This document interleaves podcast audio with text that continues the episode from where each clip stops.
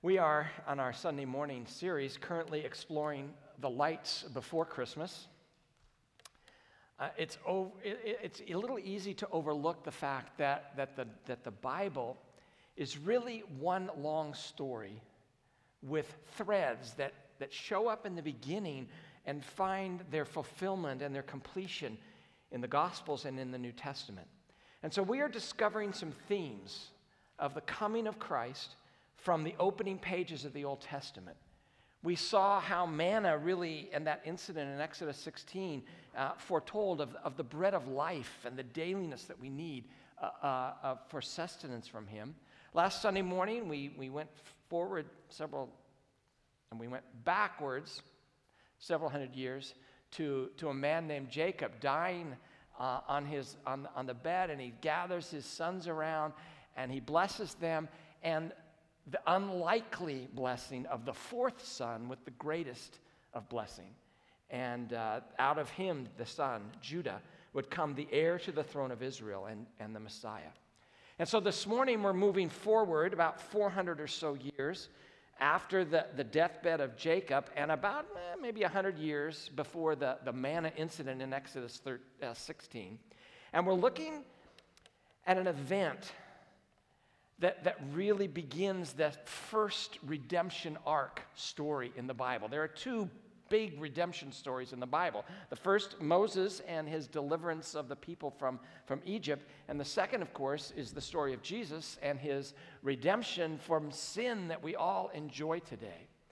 And so Christmas is about the birth of Jesus. So, what about the birth of that other big leader of redemption, Moses? What can it can does that birth of Moses teach us anything? Do any threads begin there which find their completion in the New Testament?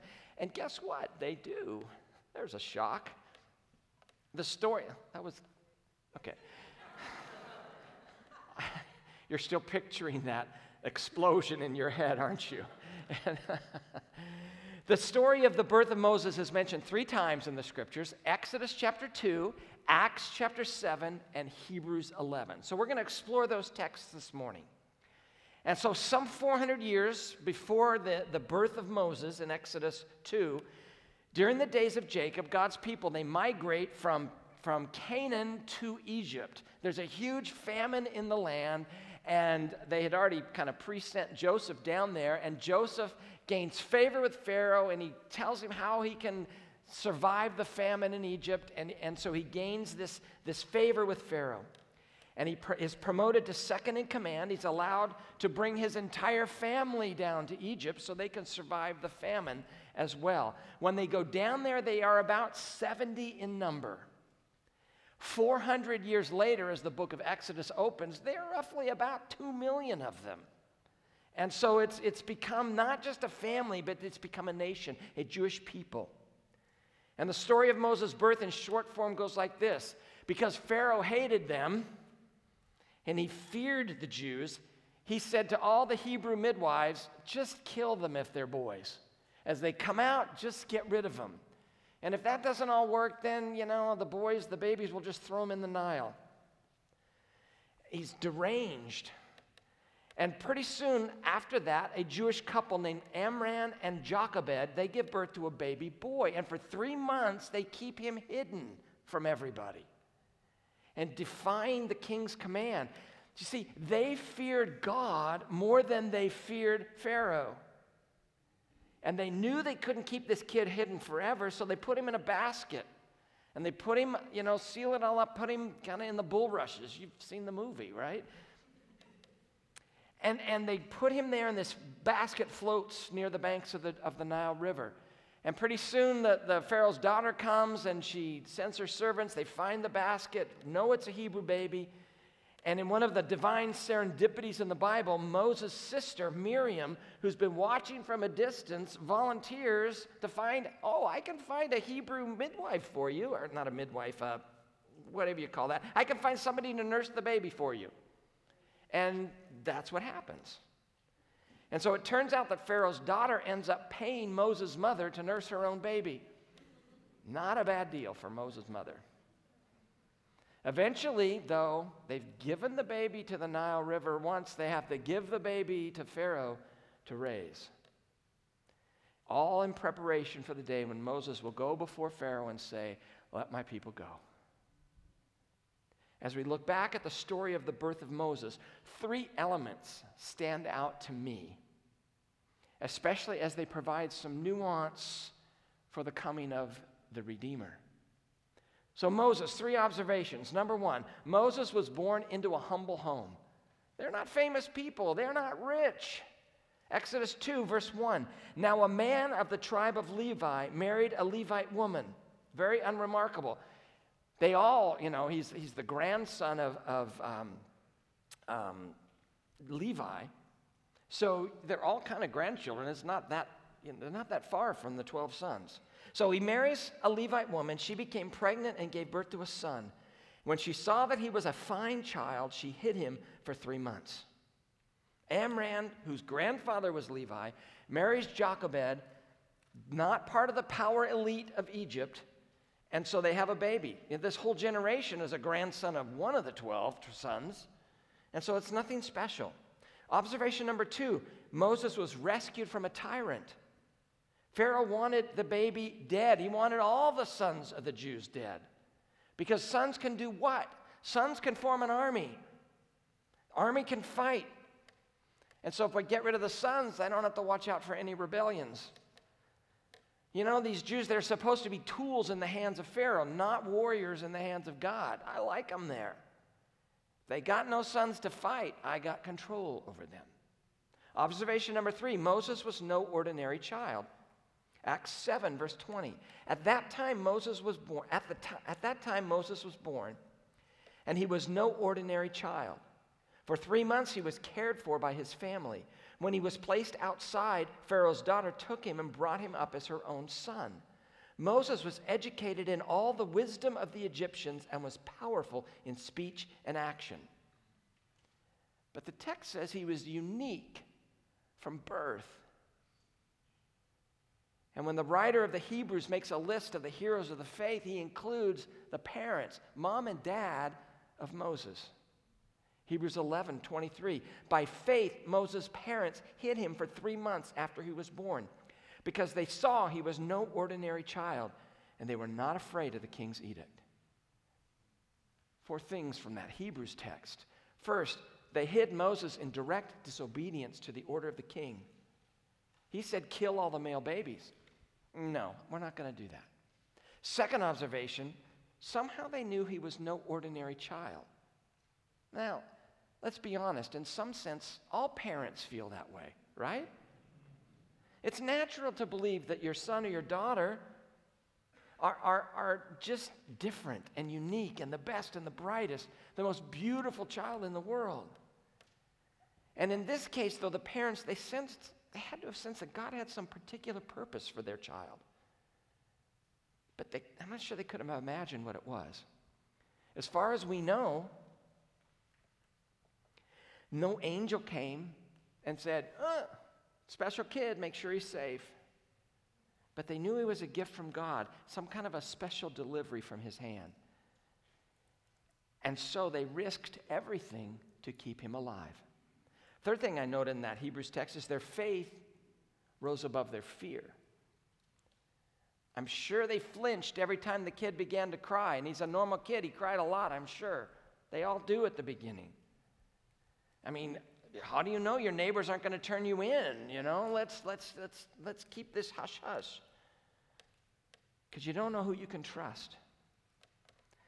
Every day, Amram and Jochebed, they risked everything to keep him alive. But they didn't stop, they, their faith kept them going. My fourth observation is that they could not have foreseen the honor that God would place on Moses. They put their child in a basket in the Nile River in a desperate attempt to save him. They knew they couldn't keep him, so they put him on the river, hoping somebody who loved babies would find him. Now, the word translated basket in Exodus 2 3, it's used only one other time in the whole Old Testament. And it's used to describe the boat that Noah built. It's used of the ark. It's the same word. You see, Moses was safer in that basket than he was at home, as Noah and his family were safe from the ark they were in. But all of this, every part of it was overseen by God, who intended to raise Moses up to begin this second, or the, the first ark of redemption. Now, you all can preach the next part of this sermon because you know exactly where I'm going. Fill in the blanks ahead of time. Jesus, three observations. Number one, Jesus was born into a humble home. You know this. Teenage mother, probably a teenage father, living up north in a podunk, podunk town in Galilee, Nazareth. Nothing ever good comes out of Nazareth. And they travel south for this census. They don't even have a place to stay, and they're such nobodies that nobody even gives them a place to stay. And when it comes time to give thanks to God for the safe delivery of their child, they can't even afford a lamb. So they give two turtle doves. Humble home. Second, Jesus was rescued from a tyrant. When Herod the king heard about this baby boy, he said, This boy, and you call him king of the Jews? Well, not on my watch. Matthew 2:16 when Herod realized that he'd been outwitted by the magi he was furious and he gave orders to kill all the boys in Bethlehem and its vicinity just in case you know they moved out to the suburbs who were 2 years old and under in accordance with the time they had, he, he had learned from the magi so Mary and Joseph they're going to protect their son. There's no Nile River, so what do they do? They go to Egypt to get out of the jurisdiction of Herod. The first deliverer comes out of Egypt. The second deliverer comes out of Egypt. Observation three Jesus was no ordinary child. That was no ordinary birth, folks. The whole birth narrative seems to scream this is not an ordinary baby. There are visions, there are angels coming. There's a star, there's visitors from the east. They bring gold and frankincense and myrrh. And there's this virgin who's pregnant. Really? His coming was unique. He's no ordinary baby. And the birth of Jesus echoes the story of that first Redeemer. But now the Redeemer of the world has arrived, not just the Redeemer of Israel. Is it just a coincidence that the birth of Jesus and the birth of Moses have these parallels? I don't think so. Out of these parallel themes, I want us to learn three things. You're not going to learn anything new today. But I think there are things that we forget as soon as life gets hard and as soon as, life's a little bit painful. But we need to remember these lessons when we face our tyrants or any sort of suffering. Lesson one from all of this, I learned this God's on the throne. God is on his throne. God was on his throne when Moses was born, and Israel was enduring very difficult suffering. And God was on his throne when Jesus was born. And Israel, where they were under the, the iron dome, or under the thumb of Rome, and their religion had gone wonky. Do you really think God wanted all, the, all this going on in, in Israel? No. And God is on his throne today when right is wrong and wrong is right. The one who would redeem Israel from slavery in Egypt was a shadow of him who would redeem humanity from our slavery to sin. And Exodus 2 illustrates to us how God moves in history. You see, there is a flow to human events. Nothing ever just happens. Alva J. McClain said, From the fall of a raindrop to the fall of an empire, all is under the providential control of God. That's who we serve. After 400 years of Egypt, the last whole chunk of it miserable, then the focus narrows to just one family a husband and wife and their baby. And after thousands of years of history, the focus in the first century comes down to one family. And they weren't even husband and wife. When Moses arrived, he faced difficulties and obstacles. He was born into an alien race. He was in a foreign land. He was oppressed and enslaved. From a human point of view, Moses entered the world at the worst possible time. But because God wanted to raise up a deliverer, he made sure that Moses was born to believing parents in a culture of idolatry. Think about the what ifs of the story of Moses. What if soldiers had found the baby in the Nile River? Or what if the wrong person came along? What if Pharaoh's daughter came out, you know, a day early or a day late or an hour early or an hour late? What if Pharaoh's daughter didn't notice the baby? What if she didn't feel any pity for this child? What if she didn't agree to Miriam's request? What if she, she wanted the baby right then and just took him? There's so many things that could have gone wrong. Right over the story of the birth of Moses, two words, but God. But God. But was it much different when Jesus was born? Not really. From a human viewpoint, he entered the world at the worst possible time. But God gave him faithful parents to shepherd his life and protect him from a hostile world. There were a lot of what ifs when he was born as well. What if Mary had balked? She didn't cooperate. What if Joseph had walked out on her? What if she'd given birth a couple of nights earlier out in the middle of the Jordan Valley? We'd have to have a valley here, you know? What if the religious leadership had had any kind of interest and actually gotten up and gone with the, with the Magi to Bethlehem? What if the Magi had gone back home through Jerusalem and let Herod know right where he was?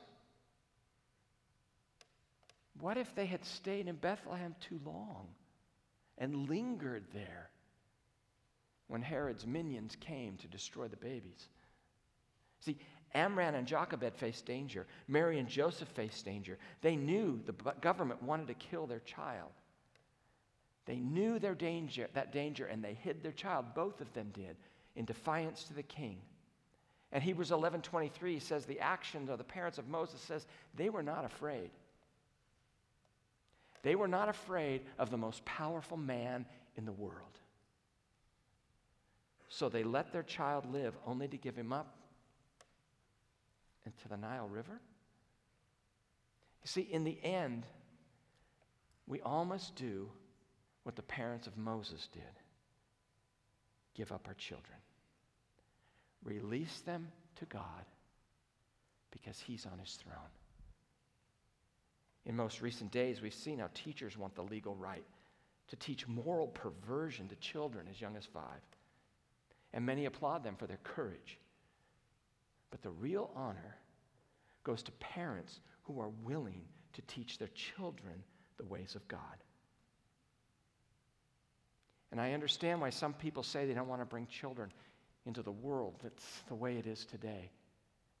35 years ago, I had the same discussions with my wife. But when has it ever been easy to bring a child into the world? When did we ever live in a golden age for raising Christian children? That age never existed. Every baby, every baby is a vote for the future. It's a way of saying we believe in the promises of God. It can be terrifying to let your children go, but we all have to do it. No one's exempt. And yet, every detail is under the control of God. The king's edict, the baby's beauty, the mother's plan, the placing of the ark, the baby's cry, the daughter's compassion, the sister's suggestion, the mother's agreement. It's all woven together. Nothing's happening in either story, nor in our lives by chance. Moses is born and the story of redemption begins, and we see the hand of God moving through circumstances to prepare the way for his birth because he will one day deliver his people. And what are circumstances if they are not the fingerprints of God? God's still on his throne, even today. Lesson number two we still raise children by faith. Moses' mother placed her baby on the waters of the river. Mary and Joseph, they got to run to Egypt to keep their son safe. And us?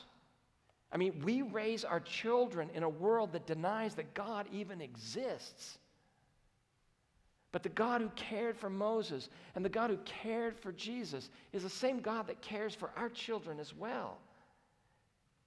How can we dare to bring children in a world like ours the same way the Moses parents did?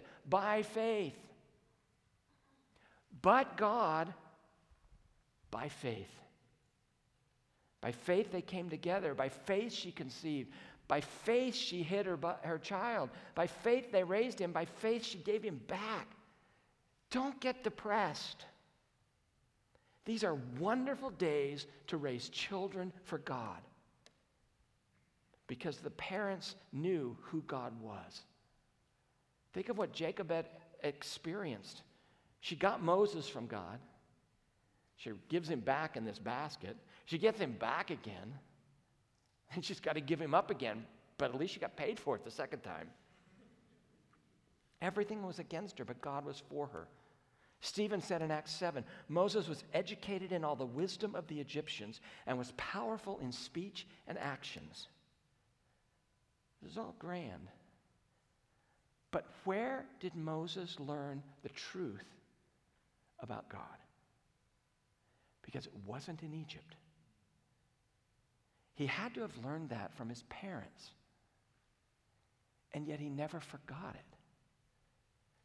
Here's a question I cannot answer. There's not enough information in the Bible.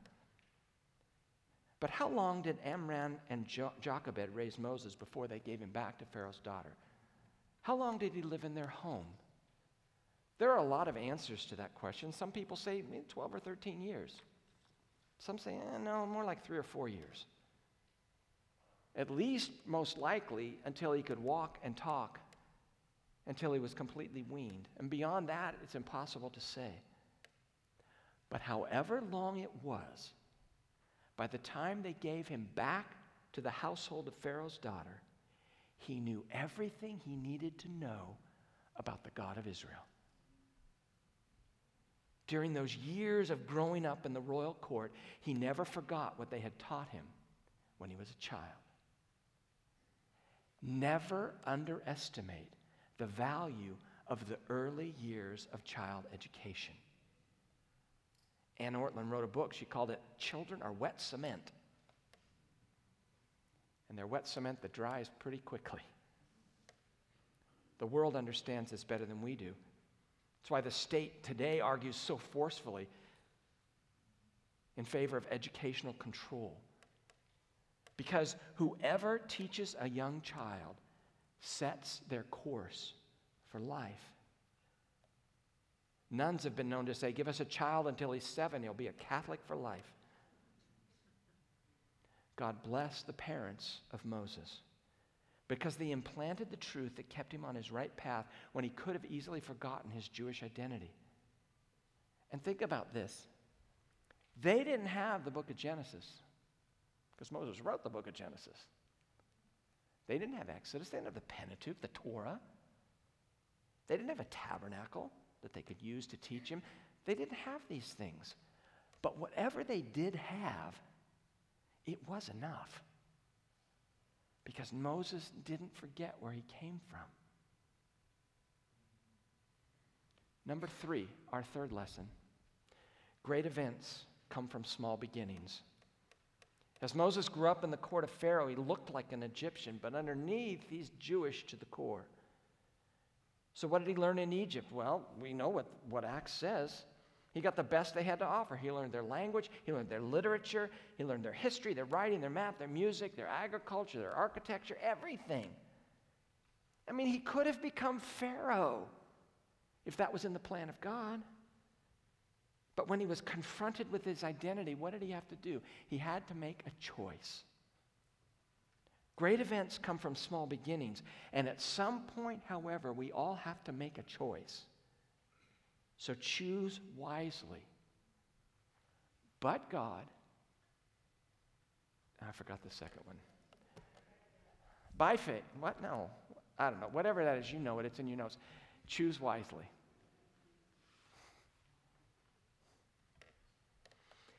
We make our choices, and then our choices make us.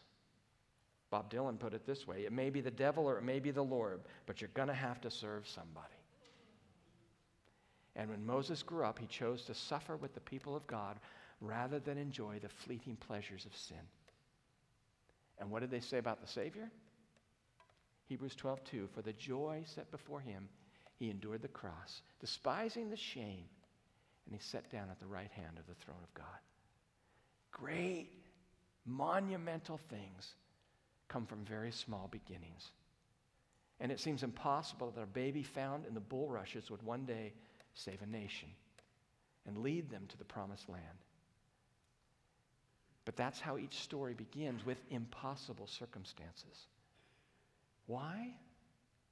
So that we will know very clearly who is the hero of the story. It's really not Moses, it's, it's God. Who's the hero of your story? It's not you, it's God. And God arranges details so at just the right moment, the story can change. And when all of this happened at the right moment, Moses would be ready to deliver his people because nothing happens by chance, but Moses still had to make and choose wisely. From small things come huge miracles. You may feel small and insignificant. Don't be afraid. Don't despair. Don't give up. God knows who you are, He knows where you are. Look at the impact we've had of 12 years of Advent conspiracy. We are, people are drinking the water still today of the wells we built. And who knows what will come from our faithful service to Him. Let me ask one more question. Since this is all about children, are children a blessing or a burden?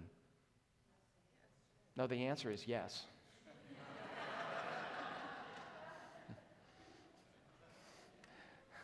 An exhausted parent at 3 a.m.? Come on.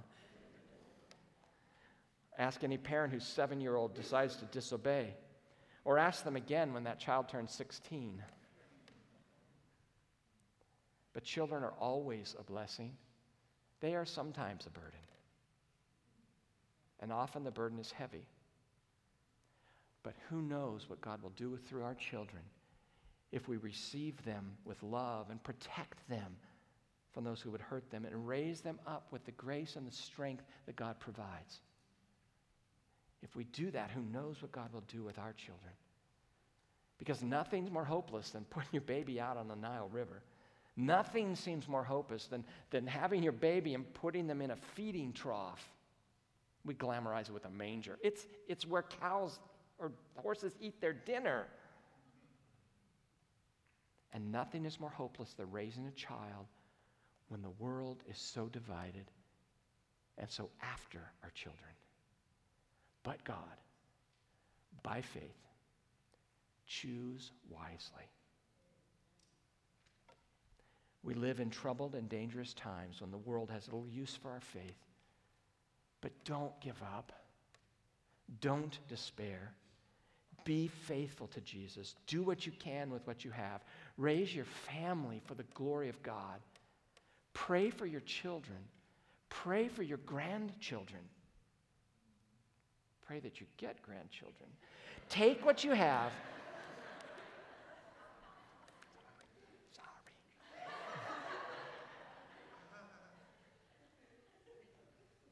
Take what you have and use it for God. Because who knows what God will do with it. And in the meantime, rest in this God knows what He's doing and he's doing it. The hope of the world lies in a manger.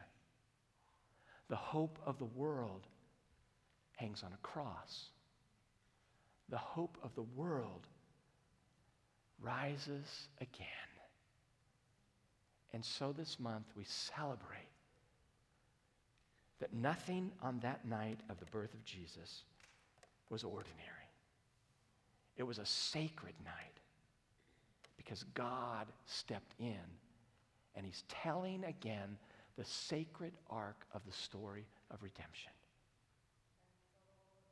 Let's pray. Father, as the world goes crazy, we remember today that on that night, everything changed. And so we can trust you. We can trust that you're in control of our world and that we can raise our children in godliness with a hope in you. Let us do that by faith because we love you and we want that hope to be instilled in our children. In Jesus' name, amen.